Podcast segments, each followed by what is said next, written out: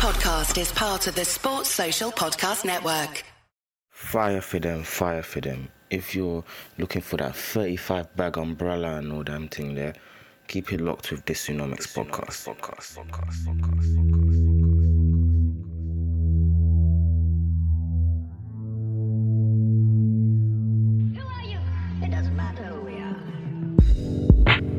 Hello, welcome back to another episode of the Diginomics podcast. I think it's episode 239.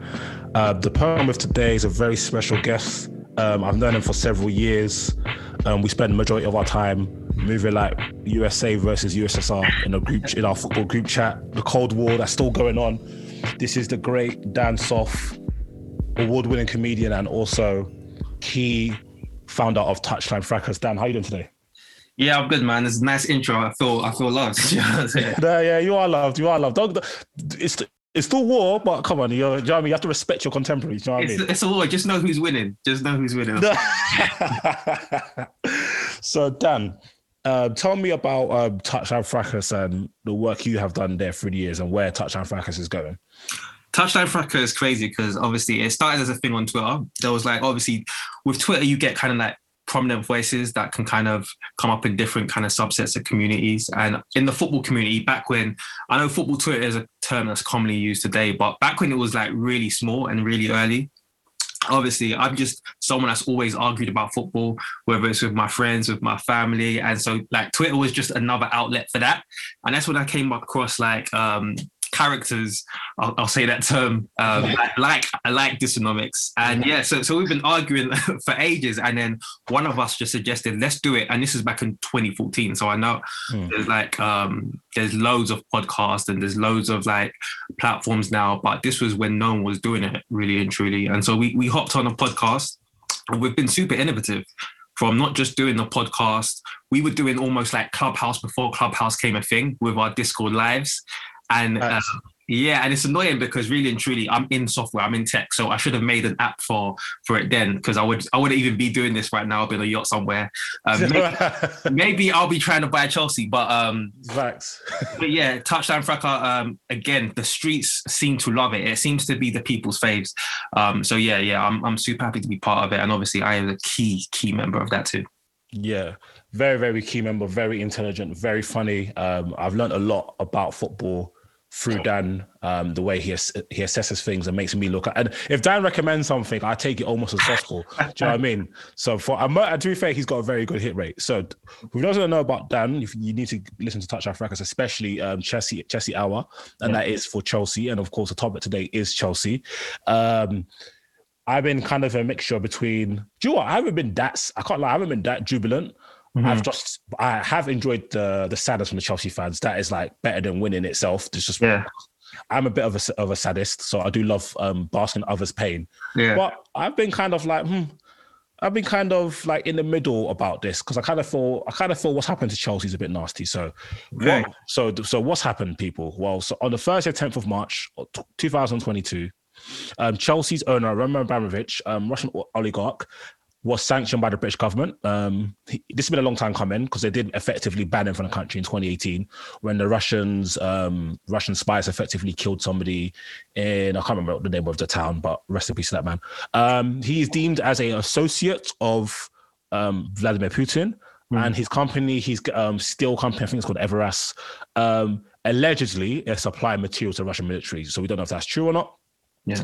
Um, so what happened was there was a special license put in place uh, until the 31st of May 2022, which uh, effectively bars Chelsea from doing a lot of things. The Treasury has the right to suspend, revoke, or vary this at any time. And this hit like hit the streets like let me not say a bomb, but hit the streets like the pandemic. Let me say, when you first saw this happen, what was your initial reaction?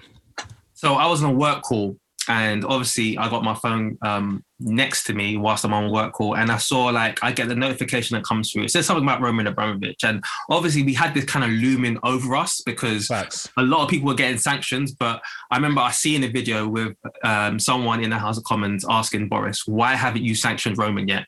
And I was thinking, actually, they're protecting Chelsea. So for, for whatever reason, maybe it was just me being naive, but I just thought, okay, we are cool. And Roman's going to sell, and so it's all going to be good. But then I got a notification, and I don't know. Do you know when your spirit just tells you something? Check your phone. Check your phone.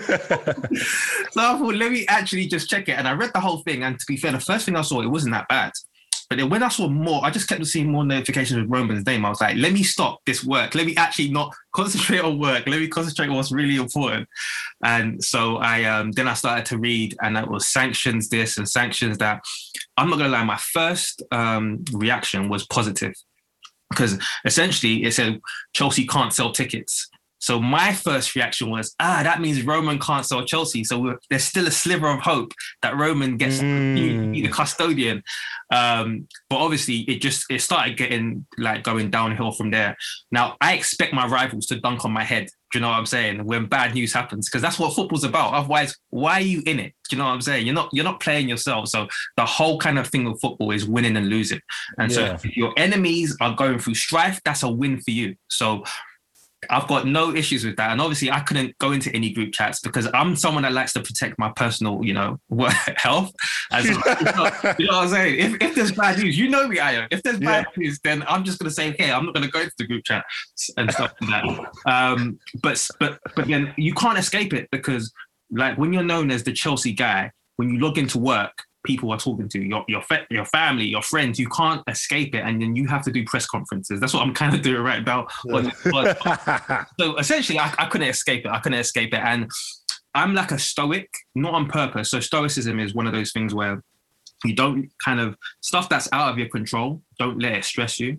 Uh, yeah, so I'm kind of like that, and so a lot of people start. Um, I don't know. They're brainstorming the the worst case scenarios. They're doing all that kind of doomsday analysis. And for me, that doesn't really affect me until it happens. The problem is things continue to start happening. so at first I was like, it's cool, nothing's really happened. But then Three start coming out and saying, oh, we're considering our sponsorship and pathetic. I, yeah, yeah, it is. And, and the reason why I say it is is because and I see this with a lot of um, sponsorship type of stuff where they're they're happy. Like they knew Roman um, was a controversial figure, and obviously they've they've sponsored Chelsea, and so for the same reasons, I know maybe more has come to light. To be fair, so um, maybe we'll get onto that.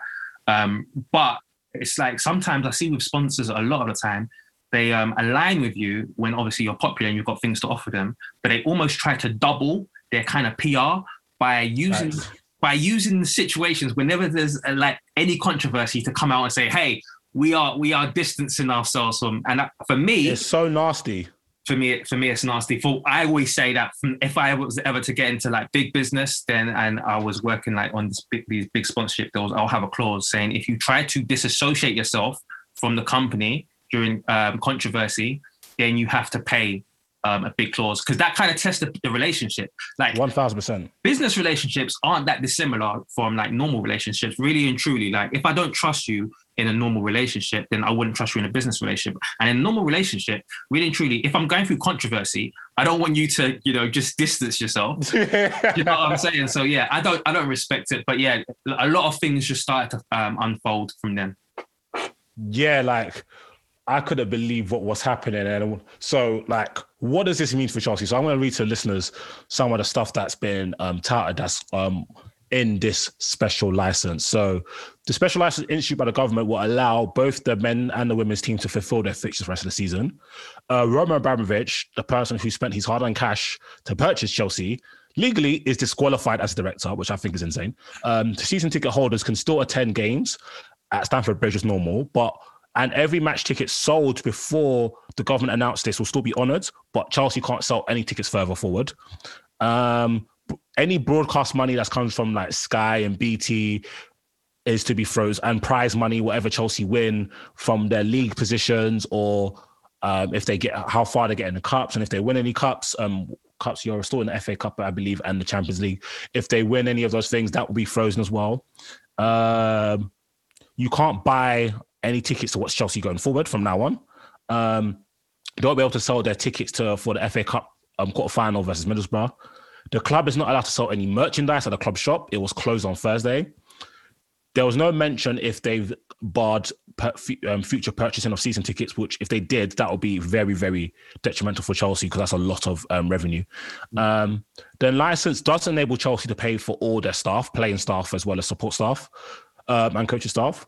But with these sanctions, they are effectively under a transfer ban. Chelsea are unable to buy or sell players.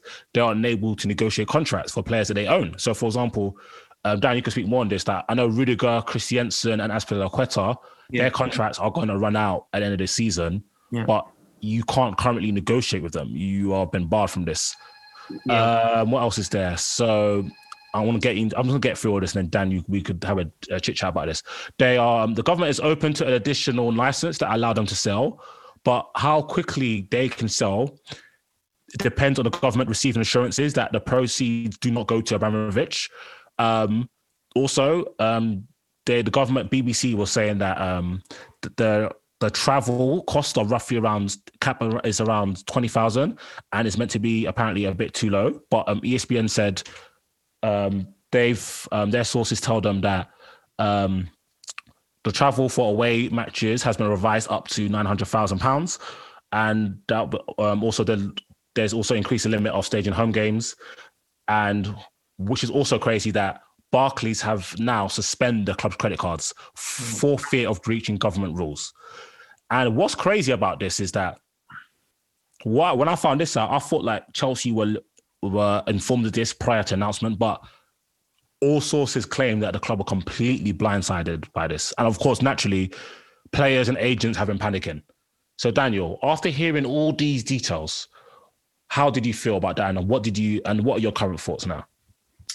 Um, it's tight. Just this is what I'm saying. Because of my kind of attitude and being like more of like a stoic, really and truly, I didn't react when actually there's something that really impacts the club. And um, all that's been happening is real tangible things impacting the club. So, like sometimes on Twitter, you get these tweets and you have to check the Twitter handle to see if it's facts fraudulent. But but I saw I saw a tweet saying that Chelsea couldn't pay for the petrol in the club bus.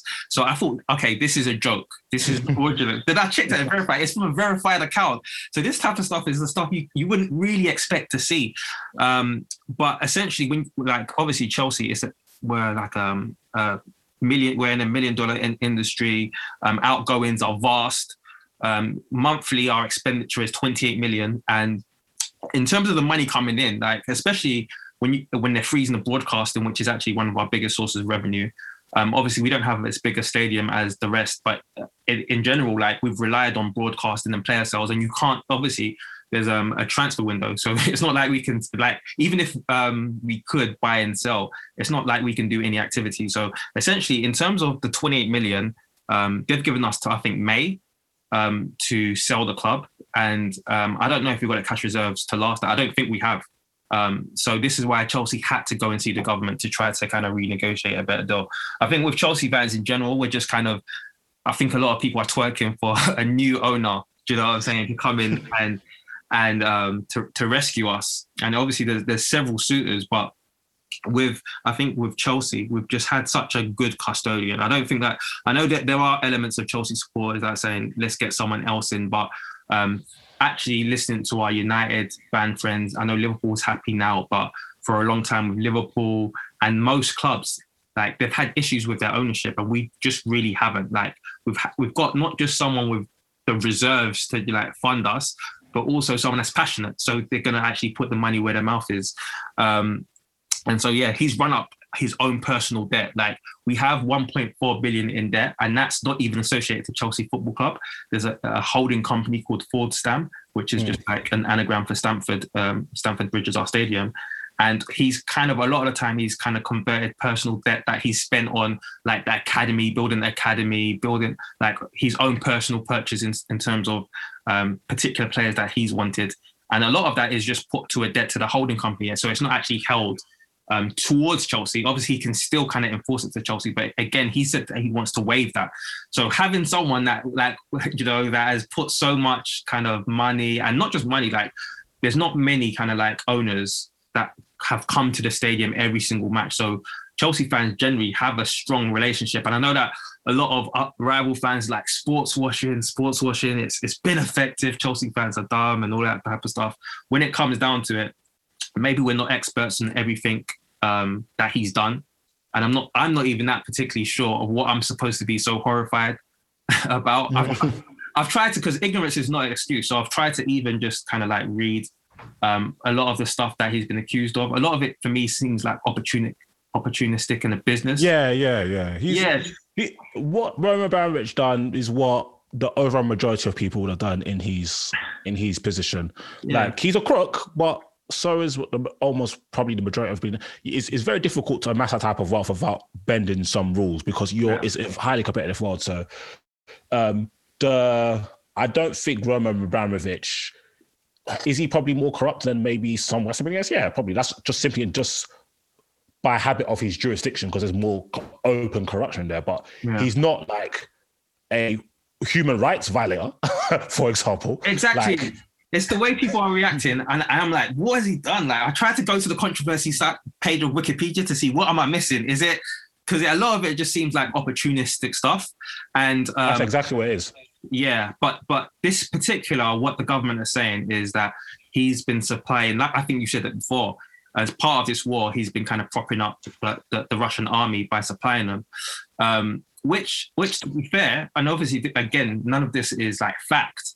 But I, I know when you think about Roman Abramovich, and Chelsea fans will know this. I think e- even if you just kind of check out Roman Abramovich, it comes up. He's a prominent, like he's a Jew, and um, he's really kind of like whenever uh, we've had plenty of racism things that come out, and he's always like someone that kind of stamps down. And obviously, he's a big reason why we've got a women's football team, and they've got a lot of money. So he really kind of props up, the, you know, different demographics. But especially when it's Jewish, then the hardline stuff comes out.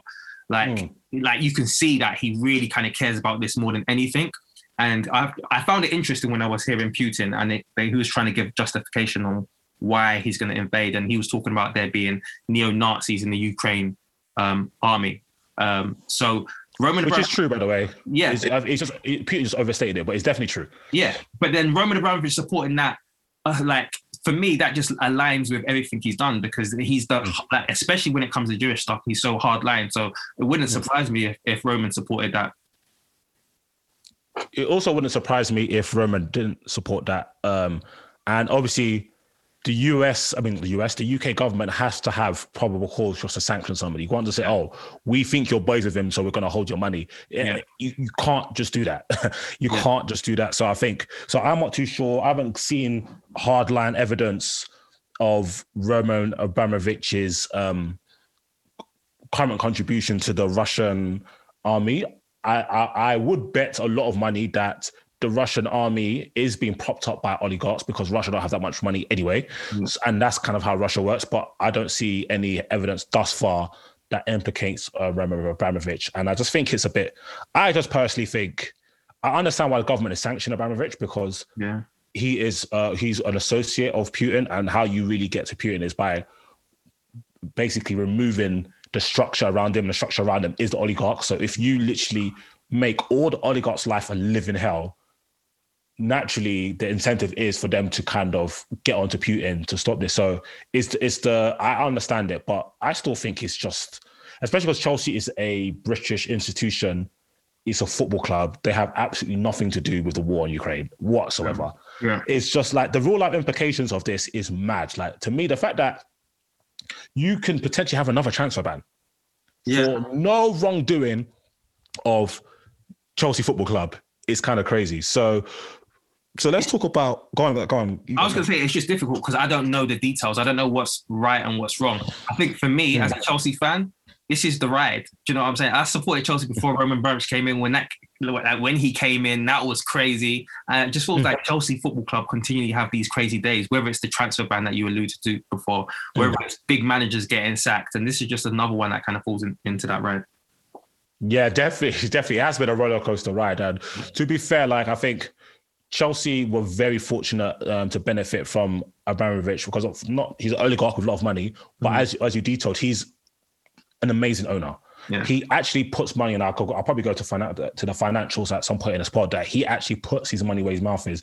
And not only is he just a, not only he's acting as a bank, he's also instilled a certain culture of excellence because he doesn't everybody knows Chelsea. They don't play time. If the manager's not doing what he's meant to do, and he's gone. It doesn't matter if it's Chelsea legend Frank Lampard. It doesn't matter if it's one of the best managers of all time, Jose Mourinho, who effectively got sacked twice.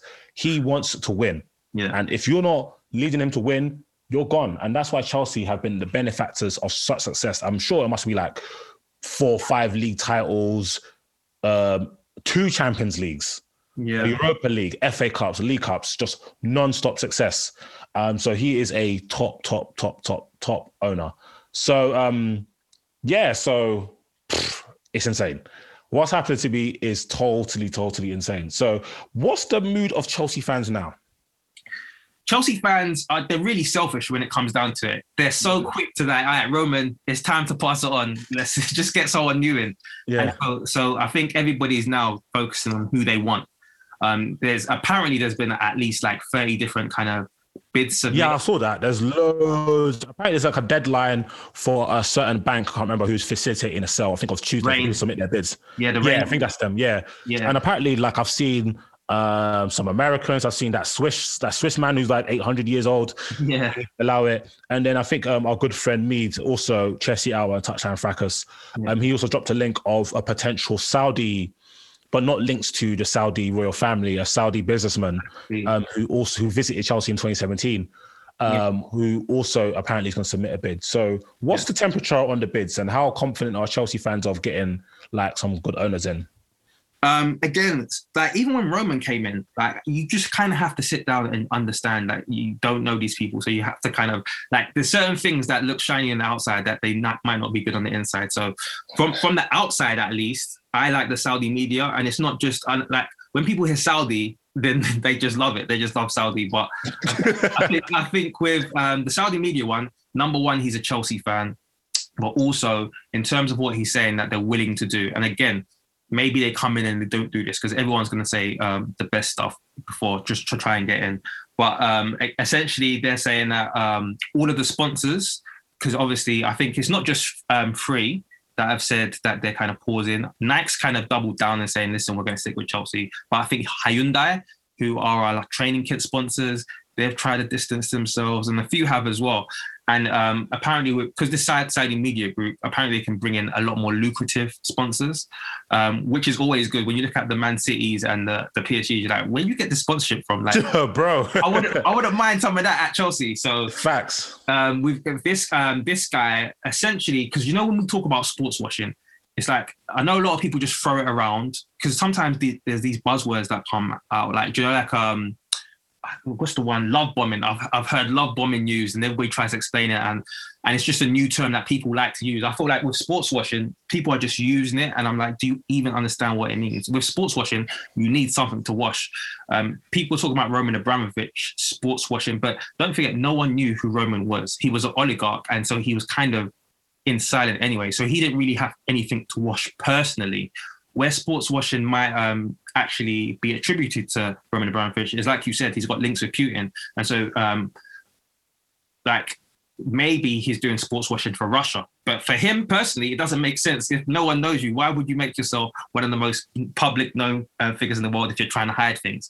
But um, he may be sports washing for Russia, and so the Saudi bid. One of the reasons why, um, again, it's more palatable is because again, they're not they haven't got linked to the state, so it wouldn't be sports washing in in the in the front of the lens anyway. Maybe behind the scenes, there's other kind of like devious people that are trying to kind of be involved. But um, again, Newcastle have Saudi owners that have only recently been allowed in, so that's precedent set. And these guys aren't even linked to the state like the Newcastle owners are. So that all seems good. Plus, they've got bank, which is the most important thing. The Americans, there's an American called Todd Boehly, and um, he was one of the first names that was mentioned after all of this stuff started to happen. And again, everybody started to bring the videos up. And to be fair, because he's got history of um, a franchise in America, a sports franchise, of success in that franchise, that's almost been like a warming thing to Chelsea fans. So it's like, okay, cool, you've done it before. And I know obviously you've got Gla- the Glazers that are in charge of Man United. Yep. And um, when they were coming in, actually the, the, the anecdotes that were coming through in terms of how they run their franchise in America weren't positive. And so we've seen it before with I think the the guys Hicks and Gillett um, when they came through at Liverpool before Liverpool's new guys FSG. Again, the feedback from America wasn't positive. But so it is kind of comforting with Todd Boehly that um, the feedback from his actions in America with his franchises there has been positive. Um, however, I don't know. I just don't like the idea of the consortium. Yeah.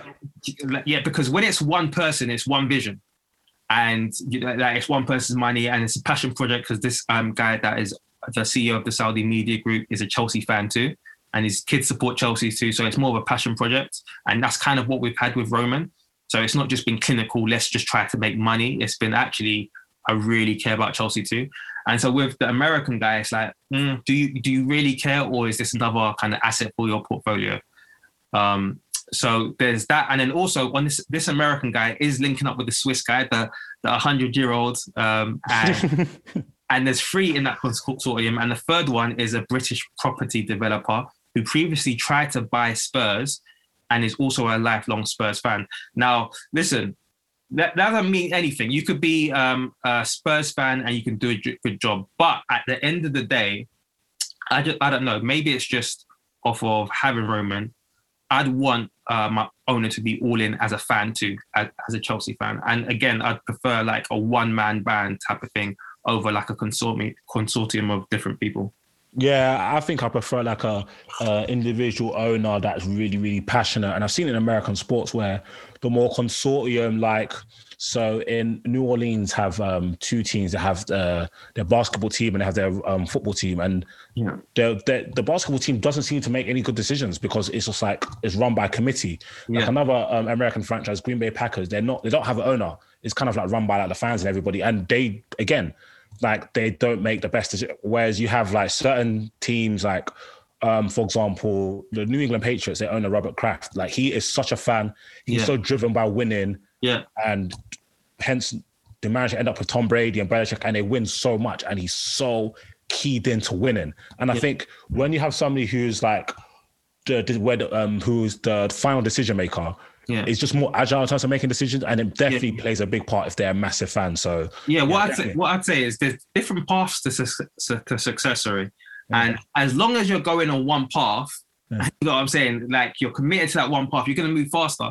But if one minute you're going to go on this path, then there was like, actually let's go this path, then again it just becomes wishy washy. So so yeah, I, like I kind of really want. I know the FSG at Liverpool, they're a consortium and they've done well. So it's not like you Mm. can't do well um, with a consortium. But yeah, I know what I prefer. Yeah, definitely. So, um, so in terms of like, so I was looking at um, a gentleman called Swiss Ramble who does like football counting. He's really good. Yeah. So I was just looking at um, some of the Chelsea figures he posted up, and just to show the impact of Roman Abramovich on Chelsea Football Club. So, if you look at the last ten years of owner financing, Chelsea's uh, is number one, seven hundred and one million. City six eight four. Arsenal 211, Liverpool 110, Man United I suppose zero. um, if you look at profit or loss before tax, Chelsea um, in Chelsea actually has the largest um, in the last couple of years of 156 million in terms of a loss. Obviously, uh, that was heavily impacted by the pandemic. Um, like it just impacts people differently. If you look at Premier League's highest ever losses before um, tax, Man City and Chelsea quite dominate the list, but it's very obvious why. Because obviously these teams got received owners and they spent a lot of money initially Yeah. to kind of bridge the gap between themselves and the big boys at the time. So with Chelsea, the big boys were Manchester United and Arsenal. And by the time City came in, the big boys were Manchester United and Chelsea. Yeah. So City in 2000 and Chelsea in 2010, 21, they had the highest ever loss, but that was pandemic based. And then obviously 2004, 2005 was the third highest ever loss. And that's when obviously Roman came in. We're like, listen, we need to get some ballers up in this and big him up for that. Um, Premier League last 10 years, operating profit or loss. Um, Chelsea have the largest loss of um, quarter billion pounds. Um, if you look at Premier League revenue, Roman Abramovich actually, ever since Roman Abramovich come into Chelsea, Chelsea's revenue, I think, has increased 400%. Yeah. But they're still number four behind City, who's a bit dodgy with their things. We ain't talking that. United and Liverpool. But the fact that Chelsea's revenues have now superseded Arsenal, who are a powerhouse before Chelsea, shows the great work that Roman Abramovich has done with making Chelsea a somewhat self-sustaining model and a team of excellence. And revenue growth, if you look at Chelsea's revenue growth, it's been really, really high um, over the over um, the last few years. And what else I've got here? And also Chelsea match their revenue. Obviously, Chelsea Stadium's like what, 40,000? Yeah, around So that. naturally, Chelsea's match day revenue is not going to be as much as other teams. So the chart I'm looking at now actually has Spurs as the most, as 122. These are estimates, 122 million, um, and that's because they've got a brand new stadium and it's in London.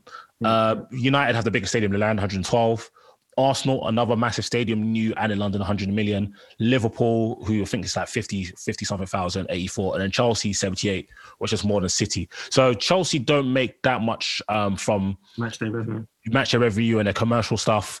And and Roman has been doing great, great stuff in kind of making up the gap. So Daniel, I remember you sent a voice note in our group chat to detail how the impact Roman has, but how Chelsea are self-sufficient and how going forward, if they don't have that type of owner like Roman, some of the luxuries that are now gone. So could you go into that? Yeah, so this is it. This is because I know there's this kind of whole question is like, why, are Chelsea self um, sustainable? We've had Roman for 20 years. Why aren't they self sufficient?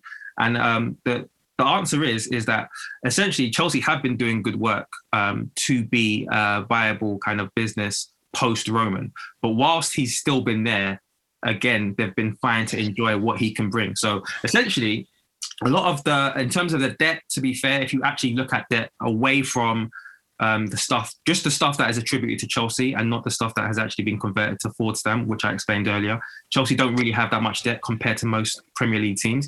Most pre- most premier league teams do actually operate at a loss anyway.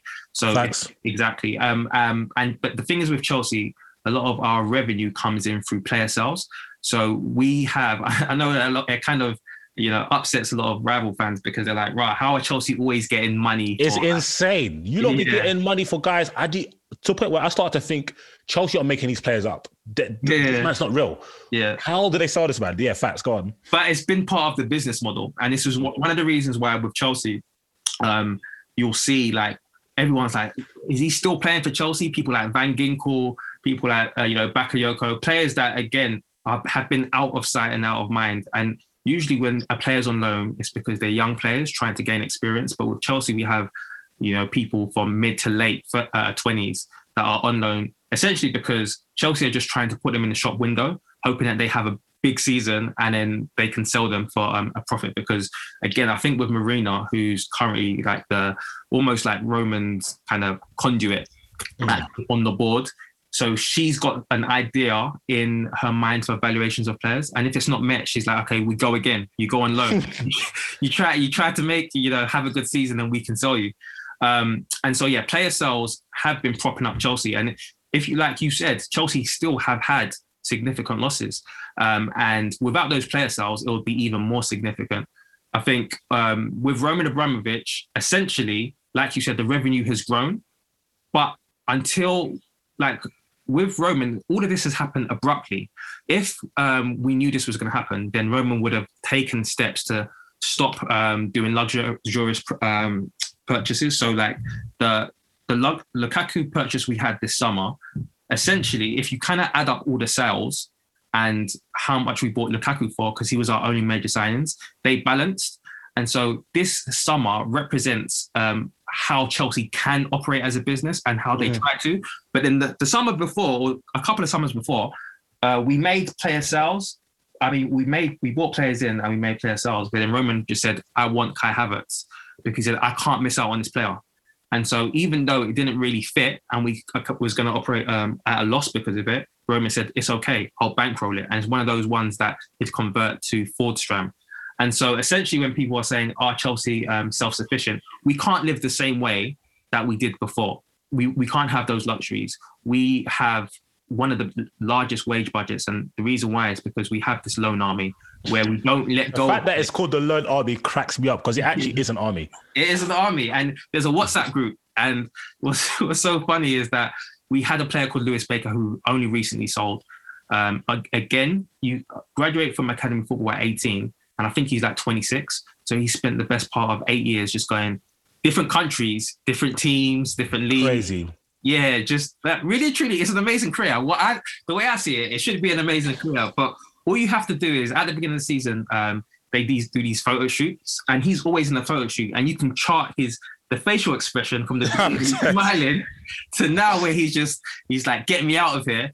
Um, um, and essentially, yeah, but then they see it as one of the ways to um, uh, bring profit in because as much as the wages kind of cost a lot, one sale of 30 million, again, that's going to be really good um, in terms of profit. So with, with Chelsea, the business model just has to change because if the way Roman does things isn't necessarily going to be the way that a new owner does it.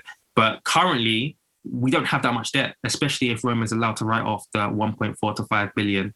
Um, we don't have that much debt. The issue uh, will be is obviously current wages is quite high, and um, yeah, it just maybe I don't know if we can support that because currently um, we are operating at a loss, and we can do that because we have this luxurious person that is going to supplement it.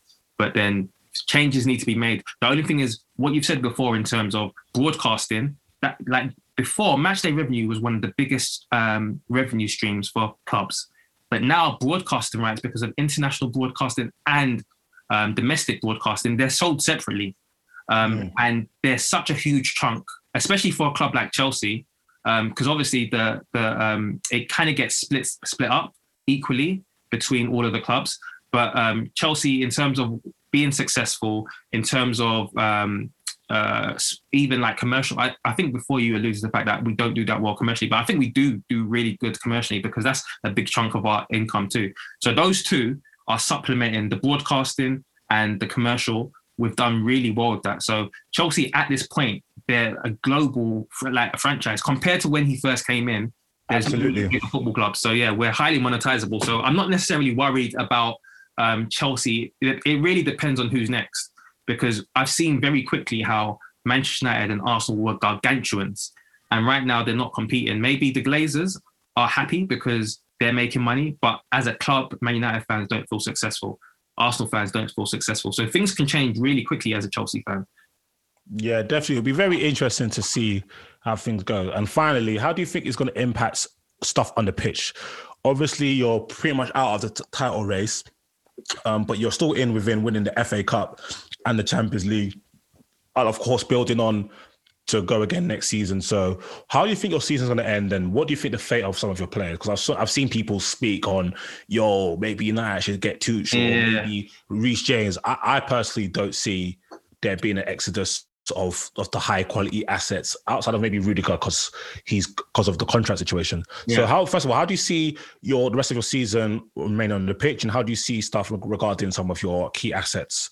This is almost like Chelsea thrive under these situations, under these circumstances, where it feels like everything's in chaos.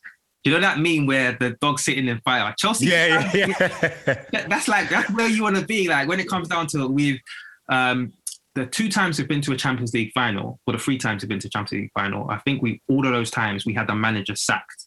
Mid yeah, Avram Grant, Di Matteo, and then um, Tuchel. And, and then Tuchel. So like again, you don't sack your manager because things are going well. There's been chaos. Um, uh, when we had a transfer ban, it was good for Chelsea because a lot of the youth players were used, and that would have happened.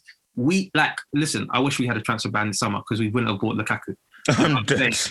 so so with with Chelsea, it's so weird because again, just when when season starts with Chelsea, whenever pundits start saying, "I think Chelsea are going to win the league," I hate it because I know that we're not going to win the league. whenever whenever pundits write us off, that's when I'm like, okay, we're going to have a good one. Yeah, for some reason, it always happens, and so I don't like. Maybe it's kind of like a weird relationship, a toxic relationship to have, but I don't mind a little bit of chaos at Chelsea. Um, the thing with um, I've said this before, and I think I mentioned it in the group chat, and I think I got laughed at for saying it. But I do think that um, having a benefactor is is important. Having money to spend is important. And I'm not saying I'm not trying to diminish Roman at all, but we had a debate. I think someone asked the question, what's more, more important or who's been more important to the success of Chelsea at this point? And he said, is it Roman or is it Mourinho? And I said, listen, without uh, Roman, we don't have Mourinho. But I said, nice. but I said, actually, there's so many kind of other examples of you know rich benefactors or just rich clubs spending money and not having success. And so I said, I think potent success needs a top manager first and foremost. And then obviously that top manager needs to be supplemented with money because we've seen it like with Pep again, he needed money to kind of reach to the top. But Chelsea ha- have won six league titles in the entire history. Three of them have come under one manager, Mourinho, and that's mm. that's what shows when you have a potent manager. We've had Roman Abramovich for 20 years. Now Tuchel has come in. it feels like we've been to so many different finals already, and he's only been here since last year. And so Yeah, literally, it's literally been just over a year. yeah, exactly. And we've been to so many finals, and um, and, and we're picking up trophies too. And so what I'm saying is, as much as uh, Roman Abramovich has come, I'm looking at Tuchel as being the most important factor for Chelsea competing, because I do feel like um, when you look at the Premier League today and you see Liverpool don't have this amount of money Chelsea do, but they've had a good manager for a number of years, and obviously City have a massive amount of money, but they've got one of the best managers. And so I think having a top manager is more of an indicator um, for success than having the most money. We've seen Man United clearly have more money and resources than um, Liverpool, but they can't compete because they don't have a top manager. So I think as long as Chelsea keep Tuchel, and Tuchel seems ride or die, but again, anything can change. As long as Chelsea keep Tuchel, I think we've got a good squad. The fact that all the rival fans start start scrapping over our players and start fantasizing who they want, that kind of shows that we've got um, a good thing to work with.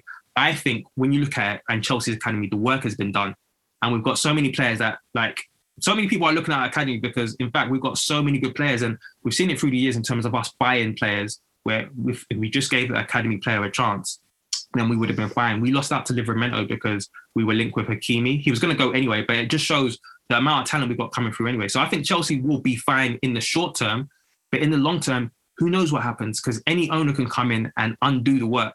But I feel like we're in such a good place to succeed, and I think Roman's done an amazing job. I'm I'm not sure if I'm allowed to say that anymore because people are gonna like sports washing, etc., etc. Yeah, the sports washing stuff is cap. Um, sports washing, I think it has a. You can make the argument with PSG and with PSG and City. That's 110 percent. And um, Saad, we haven't seen the Newcastle story play out yet, but those two, the two clubs I mentioned, 100. percent Remember, Abramovich is not sports washing.